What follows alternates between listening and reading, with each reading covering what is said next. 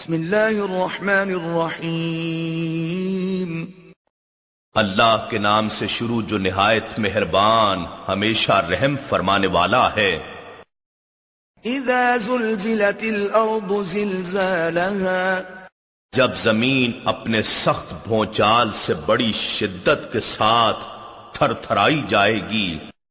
واخرجت الارض اثقالها اور زمین اپنے سب بوجھ نکال باہر پھینکے گی۔ وقال الانسان ما لها۔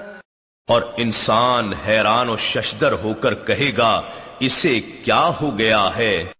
يومئذ تحدث اخبارها۔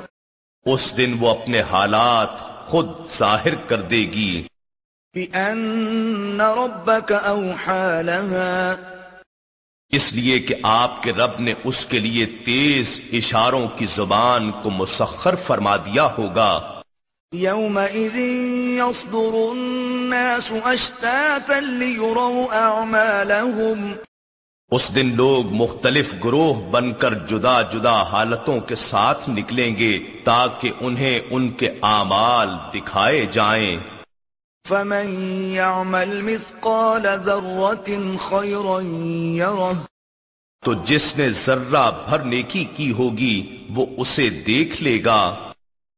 ومن يعمل مثقال ذرة شرا يره اور جس نے ذرہ بھر برائی کی ہوگی وہ اسے بھی دیکھ لے گا۔ إنا نحن نزلنا الذكر وإنا له لحافظون.